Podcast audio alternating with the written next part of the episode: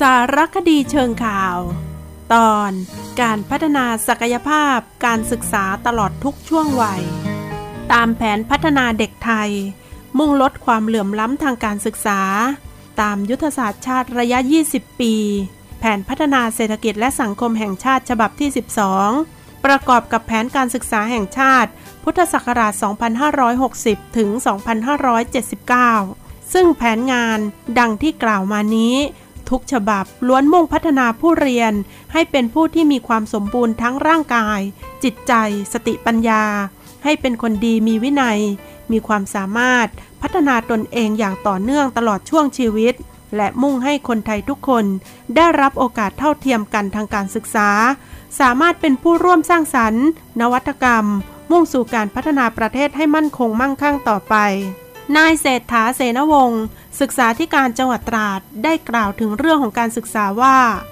สำนักงานศึกษาธิการจังหวัดตราดได้เล็งเห็นความสำคัญของการพัฒนาการเรียนรู้ในโรงเรียนที่จัดการศึกษาของโรงเรียนเอกชนในจังหวัดตราดโดยเฉพาะจุดประสงค์ปลายทางเพื่อที่จะยกระดับคุณภาพกลุ่มสาระการเรียนรู้วิทยาศาสตร์ วิธีการสอนที่ดีของครู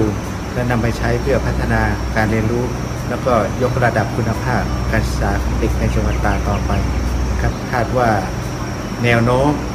ผลสำเร็จทางการเรียนของนักเรียนเอกชนในจังหวัดตาจะสูงขึ้น ที่มาของพรบการศึกษาปฐมวัยเนี่ยก็เนื่องจากความสำคัญของทุกคนเป็นที่ยอมรับแล้วว่าถ้าเราปูพื้นฐานการจัดการศึกษาของเด็กตั้งแต่ แรกเกิดเลย เราก็จะทำให้เราส่งเด็กเข้าสู่การศึกษา ระดับประถมศึกษาคือซึ่งเป็นการศึกษาภาคบังคับเนี่ยนะฮะ9ปีเนี่ยป .1 ถึงม .3 เนี่ยจะได้เด็กที่มีคุณภาพตั้งแต่เริ่มต้น เพราะเป็นที่ยอมรับกันทั่วโลกว่าการเตรียมความพร้อมของเด็กเนี่ยเป็นเรื่องที่สำคัญที่สุด ที่จะทำให้สู่สู่การจัดการศึกษาที่มีคุณภาพ ผลลัพธ์ที่พึงประสงค์ของการศึกษา นั่นคือในการศึกษาแต่ละระดับแต่ละประเภท ต้องมีการเชื่อมโยงกัน